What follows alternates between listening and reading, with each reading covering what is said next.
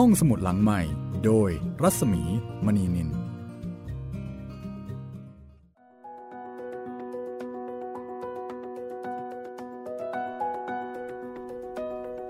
สวัสดีค่ะ และนี่คือรายการห้องสมุดหลังใหม่ที่กลับมาพบคุณที่นี่อีกครั้งนะคะ วิทยุไทย PBS ค่ะ จริงๆก็ต้องบอกว่า รอคุณอยู่ที่นี่ หลังจากที่ได้มีการออกอากาศไปนะคะ9นาฬิกาถึง 10นาฬิกาของทุกวันจันทร์ถึงวันศุกร์แต่ว่านอกเหนือจากนั้น ก็สามารถที่จะเข้ามาใช้บริการได้ทุกเวลาค่ะ วิทยุไทย PBS ให้บริการสื่อเสียง หลากหลายแนวทางนะคะ ห้องสมุดหลังใหม่ก็เหมือนกับหนังสือเสียง เหมือนกับละครวิทยุเอามาบวกรวมกันแล้วก็หารสอง เลือกหนังสือดีๆ มาเก็บอนุรักษ์ไว้ในรูปแบบของสื่อเสียงค่ะ เช่นเดียวกับตอนนี้ ที่เราร่วมกับมูลนิธิบรมครู อนุรักษ์งานเขียนของครูเหมเวชกร ในซีรีส์พูดผีปีศาจไทย แล้วก็เล่าต่อเนื่องมาเป็นตอนที่เป็นเล่มที่ 3 แล้วนะคะ กับหนังสือที่ชื่อว่าผู้ที่ไม่มีร่างกาย เป็นเล่มที่ 3 ในซีรีส์นี้ค่ะ เหลืออีก 2 เล่มนะคะ เราก็จะเป็นครั้งเรื่องผีของครูเหมเวชกรที่สมบูรณ์ที่สุดค่ะ ในแง่ของการเป็นสื่อเสียง วันนี้นะคะเรามาฟังกันต่อกับความเป็นไป ของเรื่องมนุษย์ผู้ไม่สังคมโลก เรื่องราวความรักของนายสมัย กับมาลี ที่ตอนนี้เขาได้ข้อมูลแปลกๆ ว่าครอบครัวของมาลีนั้นเป็นครอบครัวพิลึกพิลึก ที่ต้องมีอะไรปิดบังซ่อนเร้นบางอย่าง ที่ทำให้คนภายนอกบอกว่า บ้านนี้คือผี คือปีศาจแม้กระทั่งพระภิกษุนบที่เขาเคารพรัก ก็บอกว่า เจ้าของบ้านคือผี ทุกคนคือผี เอาละค่ะ เดี๋ยวเราจะตามนายสมัย ไปคุยกับมาลี เมียรักของเขา ซึ่งวันนี้พอกลับมาจากวัดประคัง มาลีก็ได้เข้ามากอดเขา แล้วก็เริ่มคำถามบางคำถาม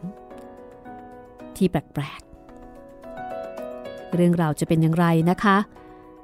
เชิญติดตามได้เลยค่ะ กับมนุษย์ผู้ไม่สังคมโลก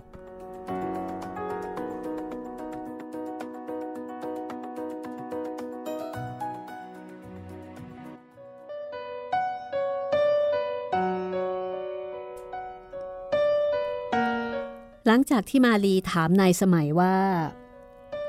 รักเธอหรือไม่ นายสมัย ก็ได้ตอบมาลีอย่างนี้ค่ะ โทษทุนหัว ถามได้ ชีวิตของสมัยเท่านั้น ที่รักเท่าตัวมาลี นอกนั้นไม่เคยรักอะไรเท่านี้เลย ถามทำไมเล่าที่รักสมัยตอบเธอ แล้วก็ถามเธอ แล้วก็โอบกอดจูบอย่างชื่นใจ เพื่อระงับความกระวนกระวายให้กับมาลี ในชีวิตสมัย เพิ่งเคยรักหญิงก็คือมาลีคนเดียวเท่านั้น ไม่เคยจะริรักใครเลย ในสมัยตอบด้วยความจริงใจแล้วก็เป็นเช่นนั้นจริง ๆ ในชีวิตนี้เขายังไม่เคยได้รักใครเลย นอกจากมาลี ทั้งคู่กอดกันและกันอย่างดูดดื่ม ในส่วนของมาลี เธอก็บอกกับสมัยว่า ถ้าไม่มีสมัย เธอก็จะเป็นคนที่เคราะห์ร้ายที่สุดในโลก ดังนั้นอยากจะให้สมัยสงสารเธอแล้วก็รักเธอ แม้ว่าจะมีอะไรเกิดขึ้น ก็ขอให้เอาความรักเป็นใหญ่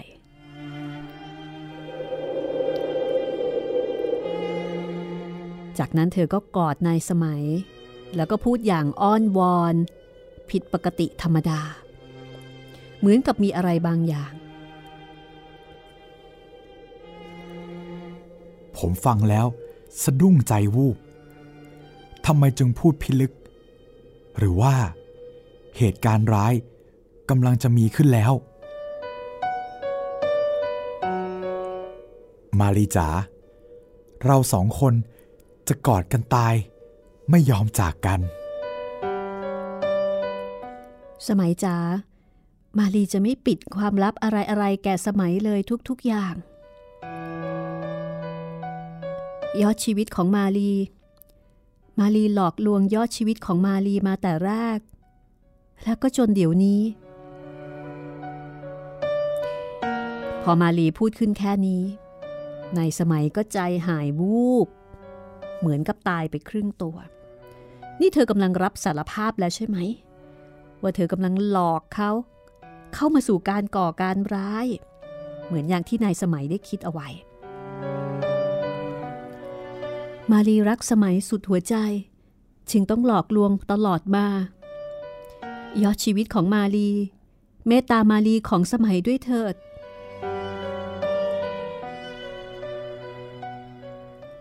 มาลีของสมัย เราเป็นของกันและกัน ไม่มีอะไรจะพรากเราได้ แต่สมัยจ๋า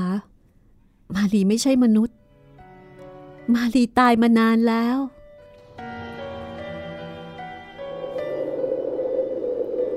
พอมาลีพูดแบบนี้ ในสมัยก็สะดุ้งทั้งตัว หมดแรง อ่อนเปรี้ย สมัยเมตตามาลีด้วย มาลีรักสมัยสุดหัวใจ แล้วก็สาบานไว้ว่า ไม่ว่าสมัยจะไปที่ใด มาลีก็จะตามไปสุดขั้วโลก ผมใจลอยลิ้ว มีความรู้สึกคล้ายฝัน มันเป็นความจริงไปแล้วหรือ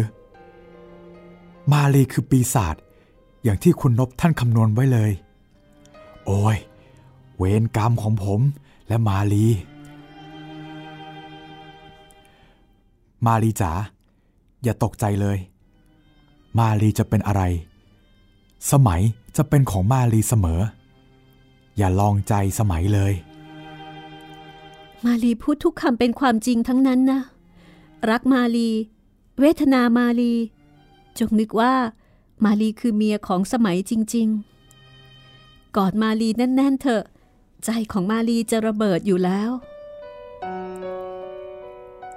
เธอพร่ำวอนอย่างน่าสงสาร ในใจของนายสมัย ตอนนี้ เขาคิดถึง พระภิกษุนบโอ้ย เจ้าประคุณเอ้ย คุณนบท่านโกรธผมที่ไม่เชื่อท่าน ตอนนี้ผมเชื่อแล้วเจ้าประคุณ พระภิกษุนบสั่งนายสมัยเอาไว้ว่า อย่าได้คิดหนี ต้องกล้าหาญซึ่งนายสมัยก็ตัดสินใจแล้วว่า เขาจะไม่หนี ยอมตาย ผมรักมาลี จะสู้ด้วยความกล้าหาญจะสู้รักไม่หน่ายหนี มีชาติเดียวชาตินี้ ก็สุดแต่จะเป็นไป ผมกอดรัดเธอแน่น และจูบเธอทั้งน้ำตาที่นองหน้าเธอ ยอดรักขาจงทำใจให้กล้าหาญไว้เถิด มาลีอยู่คู่กับที่รัก มาลีจะคุ้มกันคุณตลอดเวลา ในตึกนี้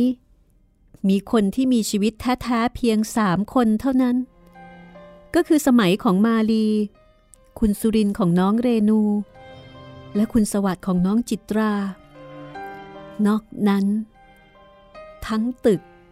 ไม่ใช่ ไม่มีชีวิตเลย คุณพ่อท่านรักมาลี วิญญาณจึงวนเวียนสิงสู่อยู่ด้วยกัน ท่านจัดการแต่งงานให้เราเงียบๆในตึกตามประเพณีของพวกเรา ทั้งคุณสุรินและน้องเรนู ก็แต่งงานเงียบๆเหมือนอย่างเราทั้งสอง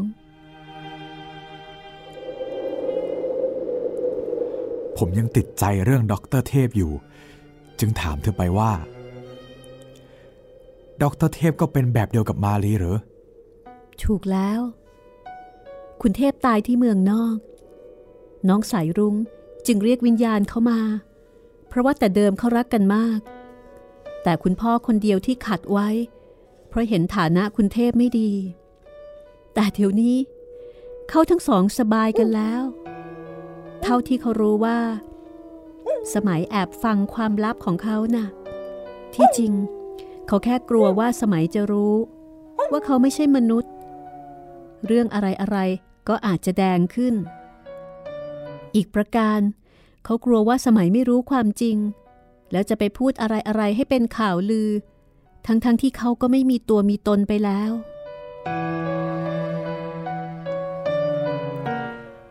ดูเถิดท่านที่รัก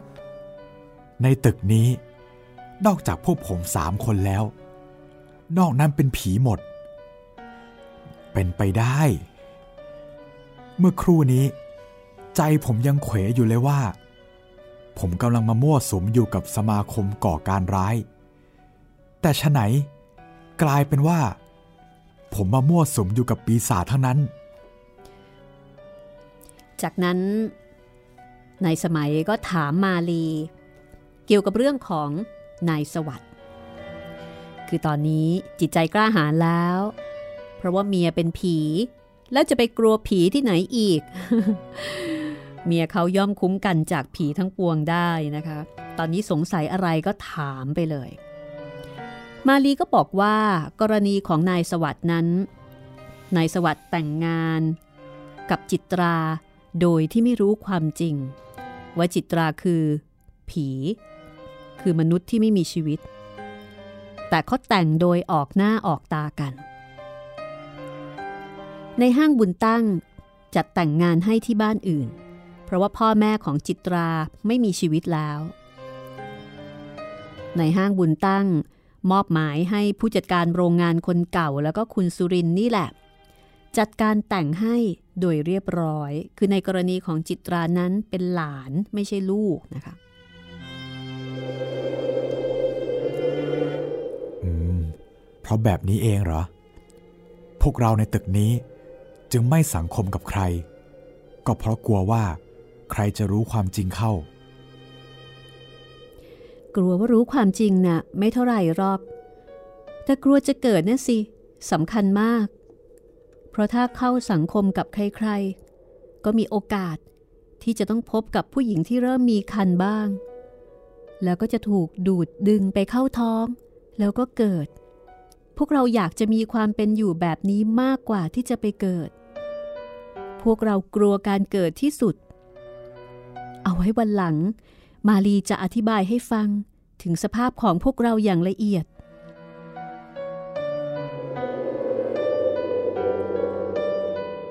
นี่คือบทสนทนาระหว่างนายสมัยกับมาลี ซึ่งทำให้นายสมัยได้รู้ว่า สิ่งที่คุณนบได้บอกได้เตือน ถูกต้องทุกอย่าง เมื่อรู้ความจริงแล้วนายสมัย ก็หมดความกลัว เพราะถ้าเกิดว่าจะกลัวก็ต้องกลัวเมียตัวเองเป็นคนแรก แต่ในเมื่อมีความรัก ที่ฝังแน่นเสียแล้ว เขาก็เลิกกลัว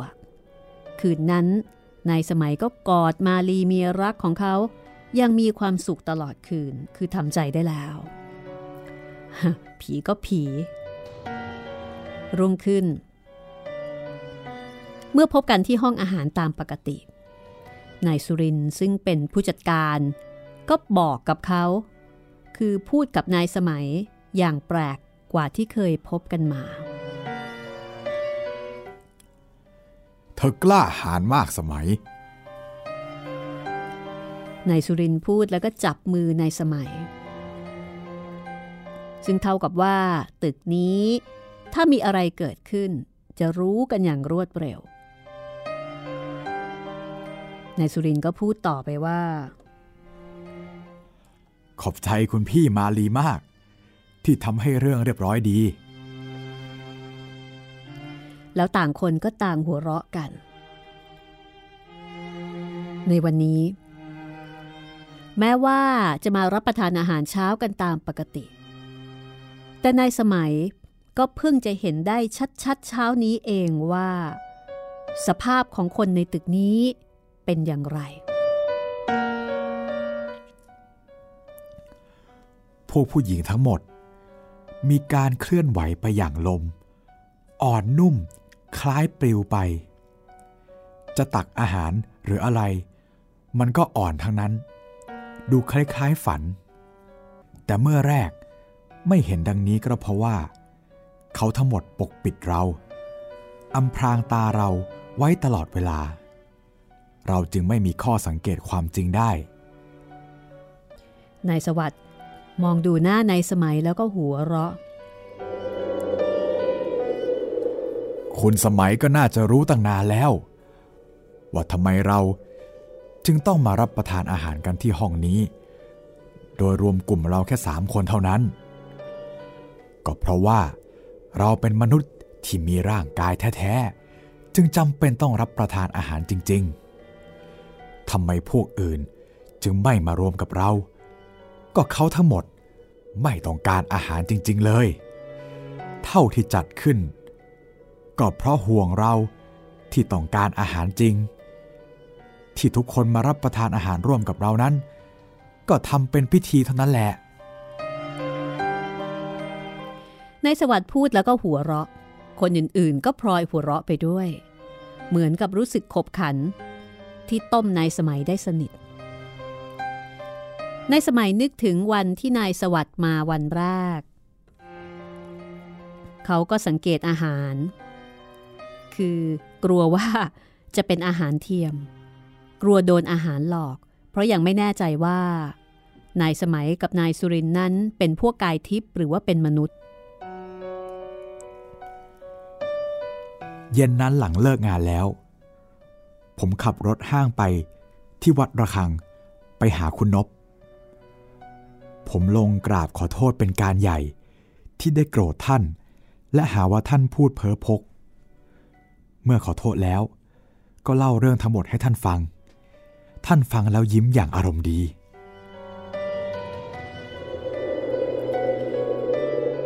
ฉันรู้ชีวิตเธอดี ตั้งแต่เธอมาเล่าอะไรให้ฟัง ในหนที่สอง ฉันก็คำนวณ และออกสืบถามจากเพื่อนๆที่รู้จักตระกูลนี้ดี ฉันรู้อะไรอะไรหมดสิ้น แต่ไม่กล้าบอกเธอ เพราะรู้ว่างานการในเวลานี้มันหาทำยาก เท่าที่ได้ทำอยู่นี่ ก็นับว่าเป็นโชคดี ฉันรู้ว่าท่านผู้จัดการจะต้องรักษาน้ำใจเธอ เกลี้ยกล่อมเอาไว้เป็นเพื่อน ไหนจะต้องทนอยู่กับปีศาจตัวคนเดียว จึงจัดว่าเขาเป็นคนกล้าหาญมาก ที่ต่อสู้กับปีศาจเพียงทนเดียว ในตึกนั้นมานาน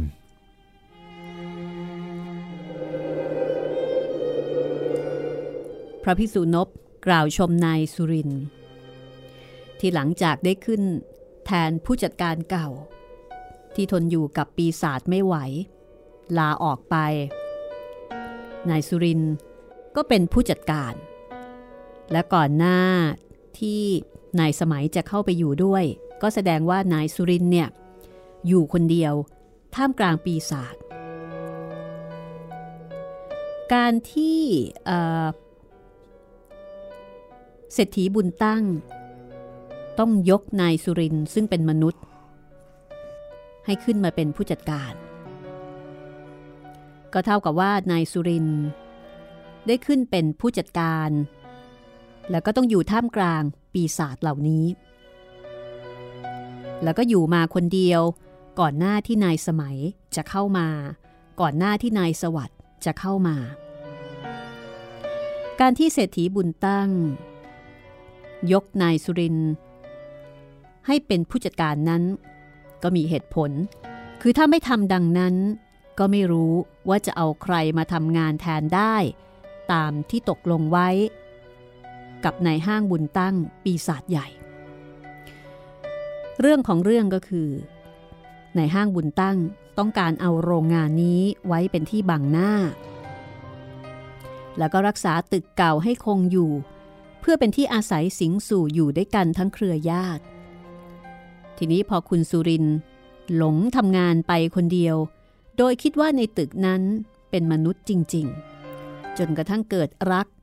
กับคุณเรนู ในห้างก็จัดการแต่งงานเงียบ ๆ ให้ โดยอ้างว่าไม่ชอบสังคม คุณสุรินก็ยินยอม เพราะแต่งงานกันแล้วก็รู้ว่าเรนูคือปีศาจ แต่อำนาจปีศาจแรงมาก ก็กล่อมใจให้คุณสุรินหลงไหล แล้วก็รักใคร่ไม่คิดจะหนีหายไปไหน แต่ถึงกระนั้นนายสุรินก็ยังว้าเว ที่ต้องอยู่คนเดียวกลางดงปีศาจบังเอิญเธอเซสั่งไปสมัครงาน เมื่อตรวจดูนิสัยพอจะคบได้ ก็เลยเอาไว้เป็นเสมียนประจำตัว ทั้งให้ที่อยู่กินด้วยเลย เป็นอันว่าได้เพื่อนแท้ ๆ เป็นสองคนกับเขา เรื่องนี้ถ้าฉันบอกเธอเสียแต่แรก เธอก็กระโจนหนีไปแล้ว เธอก็จะไม่ได้งานที่ดีเงินที่ดีแบบนี้ ฉันจึงนิ่งเสีย พยายามปลุกให้เธอกล้าหาญเห็นแก่งานเพื่ออนาคต ท่านหยุดพูดแล้วก็จิบน้ำชา เป็นอันว่าพระภิกษุนบท่านรู้ตั้งแต่แรก แล้วก็เชียร์ เชียร์ให้ในายสมัยไปทำงานท่ามกลางผี โดยบอกว่าให้กล้าหาญเข้าไว้ ให้คิดถึงอนาคตเข้าไว้ ที่ฉันรู้อะไรมาก ๆ และรู้เรื่องของเธอโดยล่วงหน้าเสียอีกนั้น ก็เพราะว่าฉันพบกับเรื่องผีมากมาย จนสละตัวมาบวชอยู่อย่างนี้ ก็เพราะว่า เอื้อมปีศาจและขอเอาผ้าเหลืองช่วย ฉันขอเตือนเธอให้กล้าหาญต่อสู้ต่อไปเถิด จงรักคุณมาลีมากๆ ให้สาสมกับที่แกรักเธอ ถ้าหากเธอคิดทรยศ เธออาจจะมีอันตรายได้ เพราะความรักนี่สำคัญมาก เพราะถ้าลองได้แค้น ก็จะแค้นมาก จงเชื่อฉัน ฉันผ่านมามากแล้ว รู้อะไรหมด ขอให้เธอสู้ไปจนกว่าจะถึงการเวลาที่จะเปลี่ยนชีวิตไปได้เอง อย่าไปคิดอะไรเข้านะ จะบอกไว้ให้ ความซื่อสัตย์เป็นของไม่ตาย คุณนบก็ย้ำกับนายสมัย จากนั้นนายสมัยก็กราบลาท่าน กลับมาที่ตึกของสมาคมไม่สังคมมนุษย์ตามเคย ชีวิตในการต่อมาของนายสมัย ก็มีความกันเองสบายๆมากกว่าเดิม เพราะเท่ากับว่าตอนนี้ทุกคนไม่ต้องปิดบังอะไรกับนายสมัยแล้ว ทุกคนรู้ว่านายสมัยรู้ ความหวาดกลัว ก็มีอยู่บ้าง เมื่อได้รู้ว่า พวกนั้นไม่ใช่คน แต่เขาก็ทำเป็นเฉยๆ เป็นปกติ เพราะถ้าเกิดเทียบเคียงเหตุผลแล้วก็จะเห็นว่า ไม่รู้จะกลัวไปทำไม ในเมื่อเมียของตัวเอง ก็ยังเป็นผี ถ้ากลัวคนอื่น สุดท้ายก็จะต้องมากลัวเมียตัวเองจะยุ่งไปกันใหญ่ ตอนนี้นายสมัยกลัวแค่คนเดียว คือกลัวในห้าง เนื่องจากว่าไม่ค่อยได้ใกล้ชิด นานๆจะได้เจอสักครั้ง อีกทั้งในห้างเป็นผู้ชายแล้วก็เป็นผู้ใหญ่ที่น่าเกรง เขาไม่กล้าเดินตามที่มืดๆในตึกนั้นเลย อาศัยมาลีที่คอยเคียงข้างเขาอยู่ตลอดเวลา จึงค่อยบรรเทาความกลัวไปได้ สำหรับมาลีนั้น ผมยกชีวิตของผมให้แก่เธอแล้ว สุดแต่การ ลัทธิไม่สังคมกับมนุษย์ ได้เข้าแพร่เต็มหัวใจผมแล้วณบัดนี้ ผมไม่ไปเที่ยวที่ใดอย่างเดียวกับคุณสุริน เพราะว่าถ้าไปคนเดียว ก็คิดถึงอีกคนที่ไปด้วยไม่ได้ จะมีสุขอะไรเล่า ครั้นจะให้เธอไปด้วย โดยไม่สำแดงกาย ไปอย่างตัวใส ๆ เป็นกายทิพย์เธอก็คงไม่ยอมไปเด็ดขาด เพราะกลัวว่าจะไปผุดไปเกิด ถ้าเคราะห์ร้ายไปเฉียดคนตั้งท้องใหม่ ๆ ก็จะถูกดึงดูดเข้าไปเกิด เพราะคนตั้งท้องใหม่ดูยาก มองด้วยตาไม่รู้ เท่าที่รู้ว่า หญิงไหนกำลังมีท้อง นั่นก็หมายถึงว่าค่อนข้างแก่ และก็มีวิญญาณประจำตัวผู้จะเกิดแล้ว พวกกายทิพย์กลัวคนท้องที่เพิ่งจะก่อตั้งก้อนเลือดอ่อนๆ ซึ่งมองไม่รู้ ดังนั้น ถ้านายสมัยจะไปเที่ยวที่ไหน แล้วมาลีไปไม่ได้ เขาก็คิดถึงเธอ แต่สำคัญที่สุดก็คือเขายังไม่เชื่อใจตัวเอง เขายังหนุ่ม ไม่เคยมีประสบการณ์เรื่องรักๆ ใคร่ๆ มาก่อน ถ้าเกิดว่า ไปเจอเอาผู้หญิงคนอื่น ที่เป็นมนุษย์แล้วเกิดไปรักเขาเข้า คราวนี้ล่ะ มันจะยุ่ง เขาไม่กล้าทรยศต่อมาลี ถ้าพูดกันง่าย ๆ ก็คือกลัวเมียนั่นเอง ในสมัยกลัวเมีย เพราะว่ามาลีมีอำนาจพิเศษเหนือมนุษย์ เขาอาจจะมีอันตรายใดก็ได้ ถ้าทำให้เธอโกรธแค้น เขาจึงกลายเป็นมนุษย์ที่ไม่สังคมโลก แต่ก็มีชีวิตที่มีความสุขดี มีเงินทองใช้ มีความรักที่สดชื่น ไม่ว่าจะดูเมื่อไหร่ คุณมาลีเมียของเขา ก็ยังคงสดสวย มีสเสน่ห์อยู่ตลอดเวลา และคิดว่า ทุกๆเมื่อ เขาจะยอมตาย เพื่อเธอได้ นอกเสียจากชะตาชีวิตจะหมุนเปลี่ยนไปเอง ตามลิขิตอย่างที่คุณนบว่าไว้ แต่การจะดิ้นรนหาทางไปอีกนั้น ยากมาก แม้กระทั่ง นายสุรินและนายสวัสด์เวลานี้ แม้ว่าตึกนั้น โรงงานนั้น จะยังคงเป็นของทั้งสามคนนี้ แต่จะหวังเป็นสมบัติโดยแท้ ก็คงไม่ได้ ถ้าหากคุณเรนู คุณจิตรา คุณมาลี เป็นมนุษย์ธรรมดา ก็ย่อมมีเวลาแตกดับคือตายไป สมบัตินั้นๆ ก็ตกเป็นของสามี แต่ทั้งสามคนนี้จะตายได้อย่างไร เพราะว่าตายมาแล้ว สมบัติทั้งหลาย จึงเป็นของนายสมัย นายสวัสด์และก็นายสุรินไม่ได้ จนแล้วจนรอด คือมันก็มีทั้งข้อดี และขณะเดียวกันมันก็มีข้อจำกัดบางประการ ขอให้ท่านที่เคารพทั้งหลาย มองดูเองก็แล้วกันว่า ผมกับคุณสวัสด์และคุณสุริน โชคดีหรือโชคร้ายประการใด หากท่านนึกไปทางธรรมะก็หมดเรื่องไป ทุกคนเกิดมาด้วยความจำเป็นก็มี เกิดมาด้วยประสงค์จะเกิดก็มี แต่ทุกคนก็มีชีวิตอยู่เท่าที่กำหนด หมดกำหนดก็ต้องจากไป จะเอาอะไรอีก ในเมื่อยังมีชีวิตอยู่ ตายแล้วก็ไปแต่ตัวเท่านั้น อะไรอะไรที่ให้ความสุขได้ในขณะมีชีวิตอยู่ ก็ยึดสิ่งนั้นไว้เถิด ไม่มีใคร ทราบเวลาจะจากโลกนี้ไปได้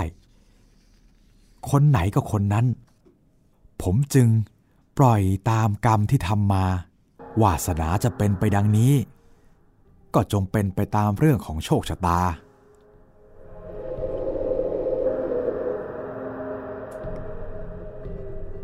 แต่ในที่สุด ความไม่แน่นอนของชะตากรรมมนุษย์ ก็ได้ปรากฏผลขึ้น ทั้งสามคนคือนายสมัย นายสุรินและนายสวัสด์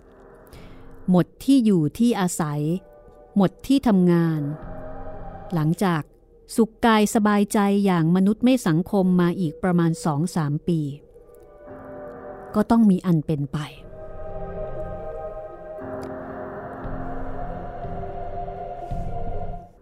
มันเกิดมหาเพลิง ที่เกิดจากต้นไฟจากที่อื่น มันเล่นงานโรงงานของเรา และตึกของเราวอดวายไปพร้อมๆกับของมีค่าที่สุดในชีวิตของผม ก็คือมาลี มาลีของนายสมัยติดอยู่ในไฟ เกิดไฟไหม้ใหญ่ เธอติดอยู่ในนั้นนายสมัยไปกอดปล้ำพยายามที่จะเอาเธอออกจากไฟ แต่แล้ว จะด้วยอะไร ในสมัยก็แปลไม่ออกเหมือนกัน กลายเป็นว่า ก็ถูกไฟลวกหลายแห่ง แต่ก็สามารถฝ่าหนีกองไฟออกมาสลบอยู่นอกกองเพลิง หมดความรู้สึกใด ๆ ทั้งสิ้น มารู้ตัวเอาที่โรงพยาบาล นอนพันผ้าไปทั้งตัวอยู่บนเตียง แล้วก็มารู้ภายหลังว่า นอกจากเขาแล้ว ยังมีคุณสุริน คุณสวัสด์เป็นคนไข้ บาดเจ็บนอนเรียงกันอยู่ทั้งสามคน พระภิกษุนบหรือว่าคุณนบก็มาเยี่ยม ในสมัย รู้สึกเสียใจ ตอนนี้มาลีของเขาหายไปไหนก็ไม่ทราบ วิญญาณของเธอพเนจรไปอยู่แห่งใด หรือว่าต้องไปเกิดเสียแล้ว เขาก็ไม่รู้เลย มาลีจะรู้หรือไม่ว่า สามีของเธอ นอนบาดเจ็บสาหัสอยู่ที่โรงพยาบาลแห่งนี้ ผมหมดอะไรตายอยาก นึกว่าแม้จะไม่ตาย แต่ถ้าหายออกจากโรงพยาบาลไปได้ สภาพก็คงครึ่งผีครึ่งคน มีแผลเป็นเต็มตัว คุณนบก็ให้กำลังใจตลอดเวลาที่มาเยี่ยมว่า เกิดเป็นลูกผู้ชายให้สู้ต่อไป กุศลยังมีอยู่ หายเจ็บแล้วมีแผลเป็นเพียงอ่อนๆ หมอว่านานๆเข้า ก็หายเป็นปกติ แต่การหมดที่ทำงานก็เป็นเรื่องสำคัญอีกเรื่องหนึ่ง เป็นเรื่องใหญ่ทีเดียว แต่เคราะดีที่มีเงินฝากในธนาคาร ที่ยังมีพอจะประทังชีวิตไปจนกว่าจะหางานใหม่ได้ คุณนบทำนาย คาดคะเนว่า วิญญาณมาลีคงจะไปเกิดแล้ว จึงไม่เคยมาเยี่ยมเยียนในสมัยเลย จากนั้นเมื่อทั้งสามคนคือนายสมัย นายสุรินและนายสวัสด์ หายเป็นปกติสามคนก็ต้องแยกทางกัน โดยนายสวัสด์กลับไปหาบิดามารดาที่นครสวรรค์ ส่วนนายสุรินก็แยกไปอยู่ที่บ้าน ส่วนนายสมัยไม่ยอมกลับบ้าน แต่ขออาศัยคุณนบอยู่ที่วัดประคังสบายๆก่อน รอวันรอคืนว่า ถ้ามาลียังไม่ไปเกิด อาจจะเร่ร่อนมาพบกันอีก นายสมัยก็ตัดสินใจที่จะคอยไป จนกว่าจะหมดหนทางที่จะได้พบกัน คุณนบเป็นพี่เลี้ยงคอยให้กำลังใจตลอดเวลา แต่ใจผมนั้นไม่มีความสุขเลย ความหลังความเก่า ยังระดมสุมอยู่ ยังไม่จางลงไปอนิจจามาลีของฉัน ป่านนี้เธอไปอยู่แห่งใดเล่า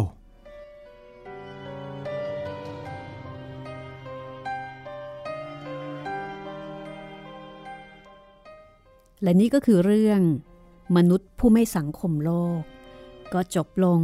ด้วยประการละชนีค่ะ ก็ถือเป็นเรื่องสั้นขนาดยาวนะคะ ในหนังสือที่ชื่อว่า ผู้ที่ไม่มีร่างกาย ของเหม เวชกรค่ะ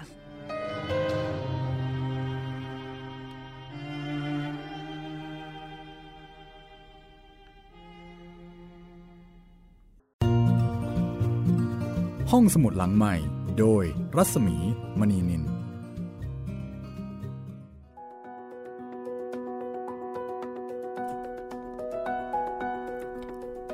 เข้าสู่ช่วงที่สองนะคะ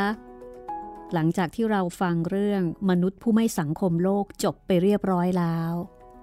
เป็นเรื่องสั้นขนาดยาว ที่เราต่อเนื่องกันมาหลายวันทีเดียวค่ะ ทีนี้เราจะไปฟังเรื่องใหม่ เรื่องสั้นเรื่องต่อไปชื่อว่า ไปชุบตัวค่ะ เป็นเรื่องของนายเรืองในเรืองคนบ้านมาบโพอำเภอภาชี จังหวัดพระนครศรีอยุธยา ในเรืองเป็นเด็กที่อยู่กับตากับยาย เป็นเด็กกำพร้า อายุ 15 ปี ตอนนี้ในเรืองกำลังมีความสุข ในหัวเต็มไปด้วยความคิด ที่จะมีโอกาสไปชุบตัวที่กรุงเทพ ซึ่งจะมีญาติคนหนึ่งนะคะ คือเหมือนกับว่า เป็นญาติห่างๆ ชื่อว่านักเกียรติ จะมารับตัวในเรืองไปอยู่กรุงเทพด้วยกัน โดยใช้คำว่า ไปชุบตัว เรื่องราวการไปชุบตัวของในเรือง จะเป็นอย่างไร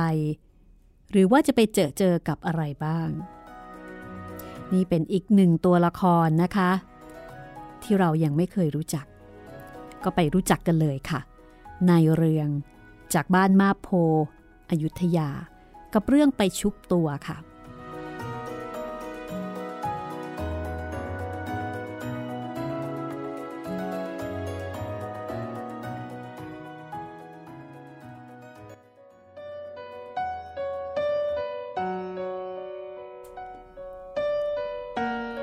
อย่างที่ได้บอกไปนะคะว่า ในเรืองเป็นคนกำพร้าบิดามารดามาตั้งแต่เล็ก เรียนหนังสือก็เรียนได้แค่วัดใกล้บ้าน พอเรียนหนังสือจบแล้ว ก็อยู่กับควายในท้องทุ่ง เป็นเด็กเลี้ยงควาย ทีนี้ในเรื่องของการเรียนหนังสือนั้น เนื่องจากว่ามันล่วงเลยมาแล้ว จะไปเรียนต่ออีกก็ไม่ได้ คือเลยวัย จึงตั้งใจว่า จะไปหาความดีเอาทางกรุงเทพ เพราะกรุงเทพในสายตาของคนชนบทยุคนั้น ก็คือสวรรค์ดีๆ นี่เอง ถ้าได้ไปอยู่ ชีวิต ก็ต้องดีขึ้นเอง ดีกว่าจะจมอยู่กับโครนกับตม นี่คือความคิดของคนที่อยู่ในชนบทเมื่อมองมาที่กรุงเทพ ซึ่งเหมือนกับเมืองสวรรค์ ใครก็ตามที่ได้ไปอยู่กรุงเทพ ก็เหมือนกับมีโอกาสได้ไปชุบตัวนั่นเอง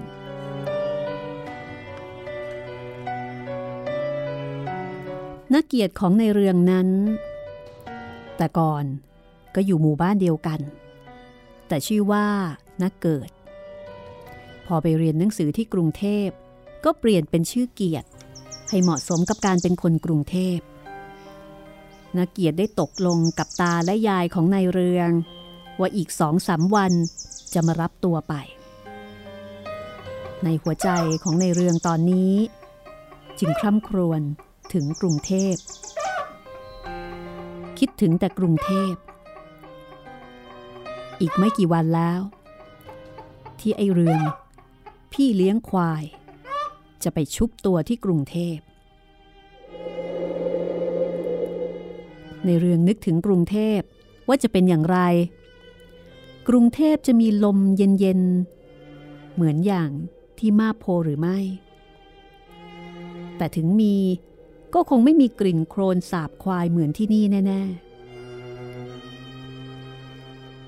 เขาบอกว่าที่กรุงเทพมีถนนใหญ่ ๆ มีรถวิ่ง มีบ้านสวย ๆ มีตึกแถว มีไฟฟ้าสว่างสวยัย ถ้าได้ไป เขาจะขอให้นักเกียรติพาเที่ยวให้ชุ่มไปเลย และแล้ว วันในความฝันของผมก็ได้มาถึง นักเกียรติได้มาจากกรุงเทพโดยทางเรือ ผ่านอำเภออุทัยมา เมื่อนักเกียรติได้มาพูดตกลงเรื่องผมกับตายายแล้วผผมก็เดินทางเข้ากรุงเทพ กับนาเกียรติ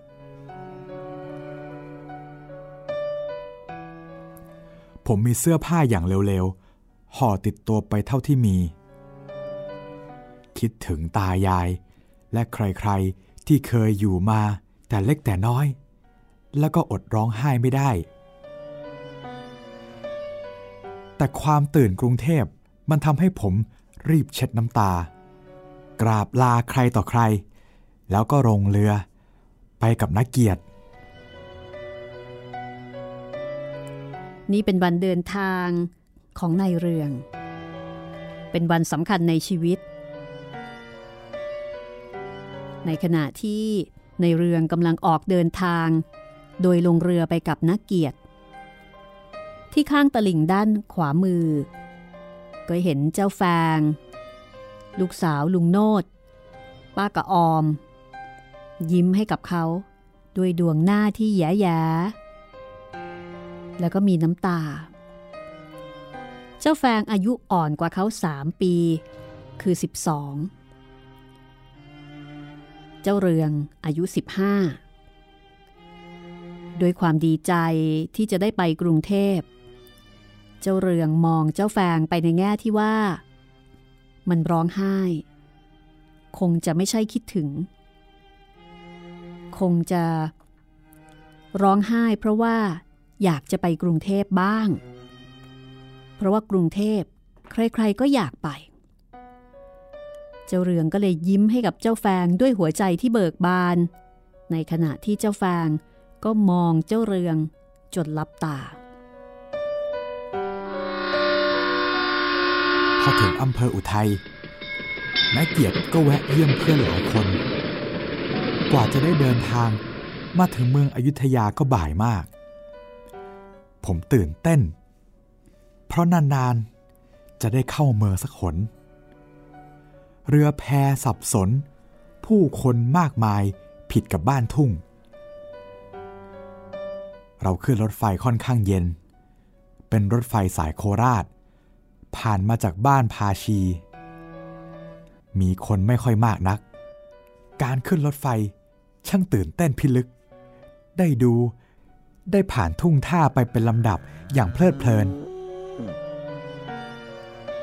แต่หมู่บ้านท้องทุ่งบางแห่ง ช่างเหมือนบ้านที่ผมเคยอยู่ที่มาโพทำให้ใจผมหวนนึกไปถึงใครต่อใครทั้งเบื้องหลัง คิดถึงตายาย ผมมาเสร็จแล้ว แกต้องทำงานหนัก ตาคงออกเลี้ยงควายเอง พอนึกถึงเรื่องควาย หัวใจก็วูบไป ถึงอีเด็กรุ่นน้องของผม เพราะว่าตอนสายที่จะจากมา เจ้าแฟงร้องไห้อยู่ข้างตลิ่ง ซึ่งตอนนั้น เจ้าเรืองก็คิดว่า มันร้องไห้ เพราะว่าอยากจะมากรุงเทพบ้างแต่ตอนนี้ เป็นเวลาที่พระอาทิตย์กำลังจะตก ใจของเจ้าเรืองอ่อนประโหย นกกาบินกลับ คือนกกาก็พากันบินกลับรัง เพราะว่าเย็นแล้ว แต่ตัวของเจ้าเรืองนี่สิ ที่กำลังจะจากรัง ผมร้องไห้ออกมา สุดที่จะทนทานได้ แม้จะพยายามอดกลั้น ก็ไม่ไหว ทั้งกลัวอายคนบนรถ และกลัวนักเกียรติจะดุเอา จึงพยายามทำหน้าให้ดี แต่น้ำตามันก็ไหลอาบหน้า ภาพเจ้าแฟงที่มันยิ้มกับผมด้วยน้ำตา ช่างติดตาผมเสียจริง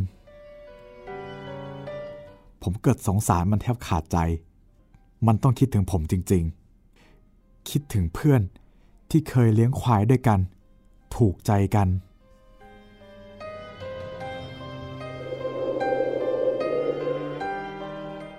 ตอนนี้เจ้าเรือง ก็อยู่ในอารมณ์ที่ เริ่มคิดถึงบ้าน คิดถึงเพื่อน ที่เคยเลี้ยงควายด้วยกัน ตอนแรกเขาตื่นเต้น จึงไม่ทันได้คิดถึงใครเจ้าแฟงเป็นผู้หญิง อายุอ่อนกว่าเขาสองปี เจ้าเรืองก็นึกในใจว่า เจ้าแฟงคงไม่มีวาสนาจะได้มากรุงเทพ มันก็คงจะต้องก้มหน้า อยู่กับท้องนา จมอยู่กับวัววัวควายควายจนโตเท่าควายนั่นแหละ แต่บัดนี้เจ้าแฟงได้เสียเพื่อนไปเสียแล้ว ก็คือเจ้าเรืองที่จากมา โดยที่ไม่ได้มีการพูดจาร่ำลาปลอบใจกันเลย ยิ่งยามพระอาทิตย์จะลับฟ้า เจ้าเรืองก็ยิ่งน้ำตาไหล คิดถึงตาคิดถึงยาย ที่หวังดีกับเขา ยอมให้เขาจากมาเพื่อหาความเจริญเอาข้างหน้า ตายายต้องการให้เจ้าเรืองปราดเปรื่องอย่างน่าเกียรติ แม้ว่าตากับยายต้องทำงานหนัก แล้วก็คอยเวลาพ้นทหารของหลานชายอีกคน ที่จะได้ฝากผีฝากไข้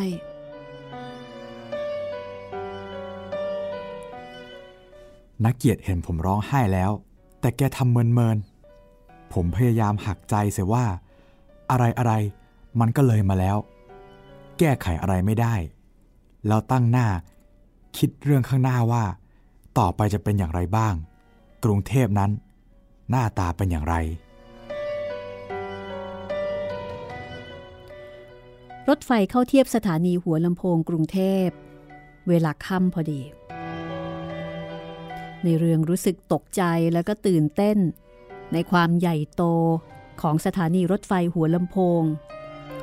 สถานีที่นี่ใหญ่โตจริง ๆ ผิดไปจากอายุทยา เขา งกงกเงินเงินหิวห่อผ้า เดินตามนักเกียรติปะปนไปกับฝูงชน พอออกมาหน้าสถานี เขาก็ยิ่งตื่นเต้น เพราะว่าเห็นรถเยอะ ไฟฟ้าสว่างไปทั้งถนน ตึกแถวเรียงราย ไฟพรึบราวกับมีงาน นักเกียรติจูงมือเขาเข้าร้านอาหารแถวนั้น แล้วก็สั่งอาหารอะไรบ้าง ที่ในเรืองเนี่ย คือเรียกว่าไม่รู้จักเลย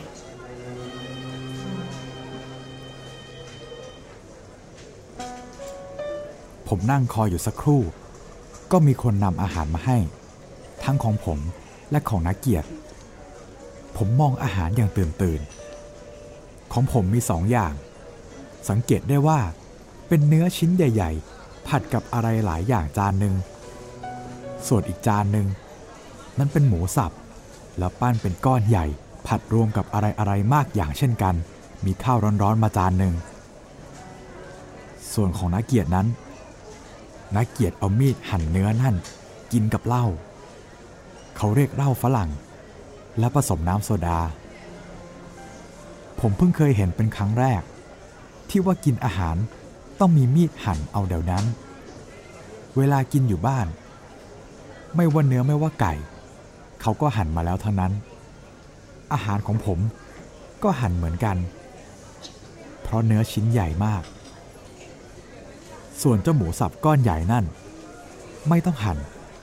พอเอาช้อนตักก็ยุ่ย ผมตักใส่ปากเข้าไปคำหนึ่งรู้สึกว่ามันอร่อยดังอาหารสวรรค์ ผมชักกระดาก ผมเคยกินแต่น้ำพริกบ้านนา เนื้อเค็มแห้งๆ แล้วก็ผักบุ้ง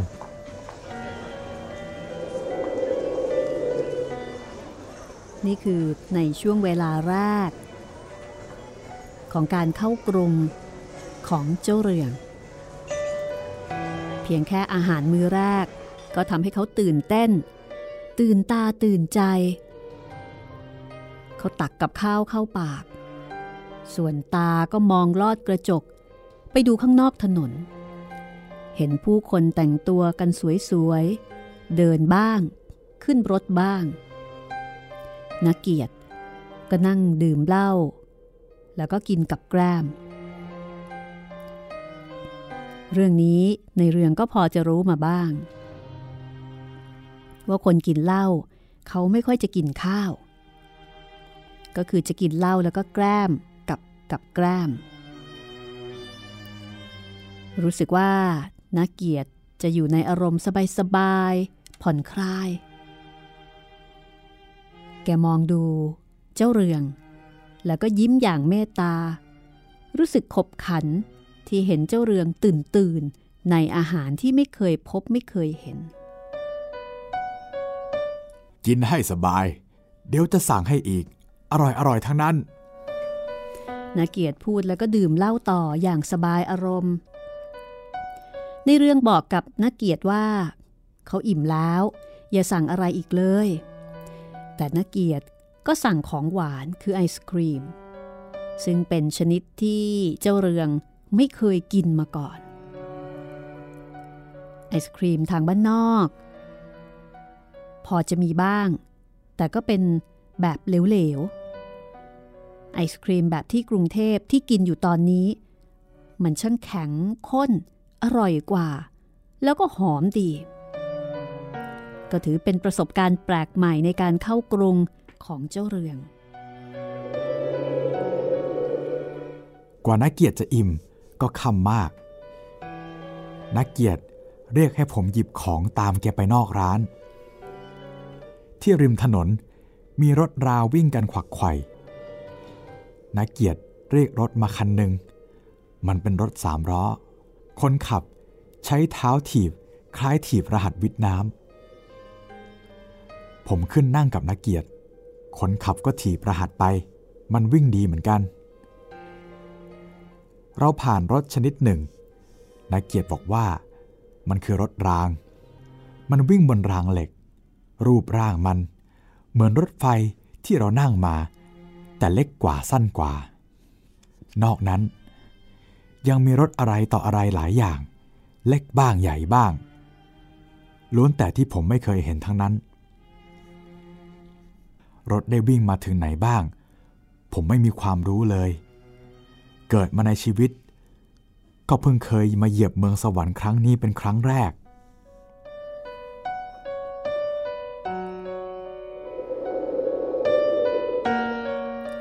และแล้ว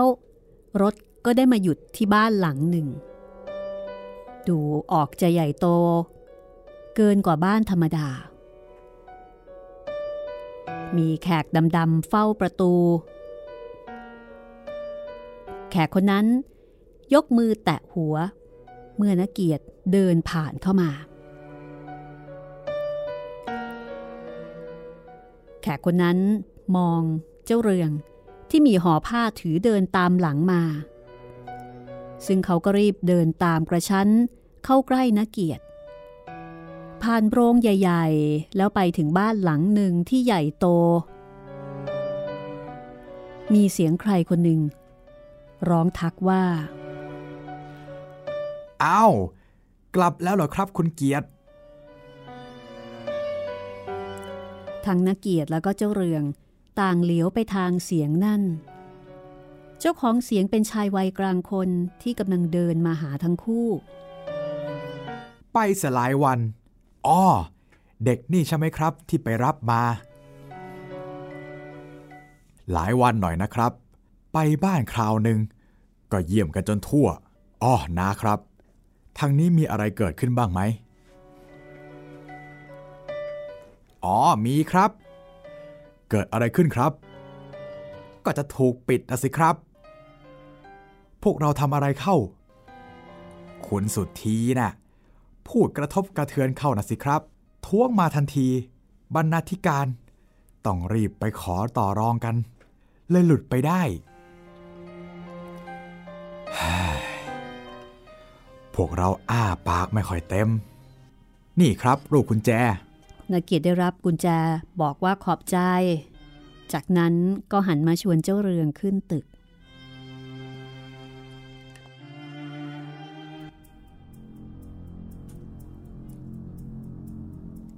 เจ้าเรืองฟังบทสนทนาสักครู่นี้ฟังให้หูแตกก็ไม่รู้เรื่อง ไม่รู้ว่าเขาพูดเรื่องอะไรกัน ก็เดินตามขึ้นตึกไปชั้นบน เดินสองเลี้ยวก็ถึงหน้าห้องนักเกียรติ ไขกุญแจ แล้วก็เข้าไปในห้อง เปิดไฟ ในห้องนั้นมีโต๊ะทำงานแล้วก็เตียงนอนนักเกียรติวางกระเป๋าเดินทางลง แล้วก็จัดเตียงนั่งเล่นเล็ก ๆ ให้เป็นเตียงนอนของเจ้าเรือง ซึ่งเจ้าเรืองก็แอบเห็นว่านักเกียรติตั้งใจไปรับเขาด้วยความจริงใจ เพราะว่ามีมุ้งเล็กๆ เตรียมเอาไว้ให้เสร็จสับเรียบร้อยแล้ว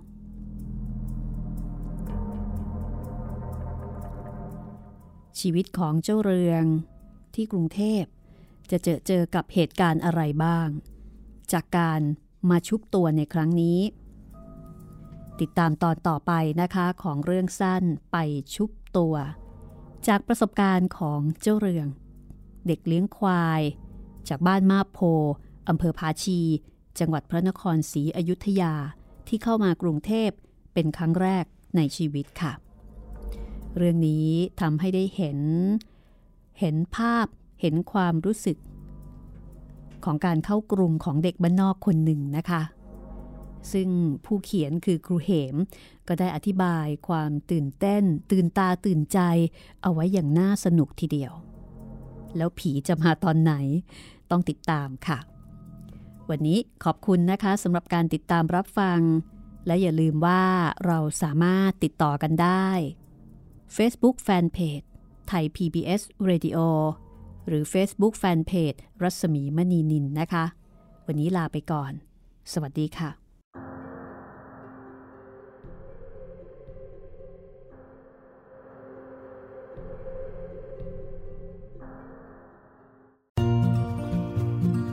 ห้องสมุดหลังใหม่ โดยรัศมีมณีนิน